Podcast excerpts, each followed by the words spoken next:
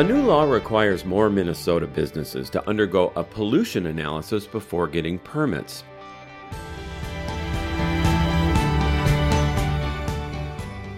It's designed to address health inequities in disenfranchised communities, what the state is calling environmental justice areas. What will these new rules mean for Minnesota and for the climate? Walker Orenstein wrote about this for MinnPost. Hey, Walker, welcome to ClimateCast. Hey, thank you so much for having me on. So, what is an environmental justice area under this new law? So, Minnesota lawmakers actually set specific parameters around what's considered an environmental justice area.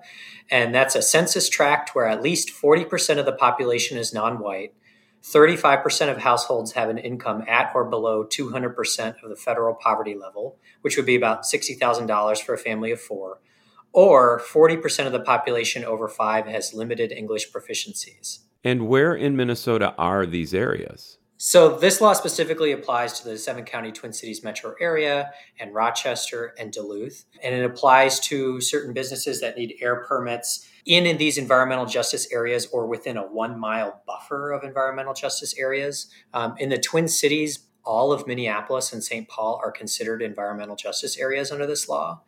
Um, but there's also a huge, you know, general part of the seven county metro, you know, inner ring suburbs like Columbia Heights and Richfield, South St. Paul, you know, outer suburbs, Anoka, Blaine, Andover, Forest Lake, Burnsville, Chaska, uh, Lakeville, even Stillwater and Hastings. So it really spreads all over, although it's worth noting uh, that may only be parts of some of those cities. You know, in Rochester, again, it's the vast majority of, though not all of Rochester, especially the downtown core. Um, there are some outerlying areas that don't qualify. And for Duluth, there's a slice of the northern end of the city that doesn't count, but like, you know, the entire sort of Port of Duluth Superior area um, is covered by these regulations and really just most of the cities. So the law has passed. I understand there's still a rulemaking process that is going on. Can you walk us through what still needs to happen and be decided? Yeah, so the legislature left a lot of the details up to the Minnesota Pollution Control Agency, which they have to sort of iron out in that rulemaking process. So, one is like what specific benchmarks should guide a commissioner's decision on whether a cumulative impact analysis is necessary. And there's a lot of different aspects of the law um, that they will look at more closely to decide the specifics. So, this sounds like it's still in progress a bit. What could change about the process of assessing these permits for businesses? If you are found to need a cumulative impacts analysis, uh, the commissioner of the Minnesota Pollution Control Agency will have to use that analysis in deciding whether to issue a permit or not.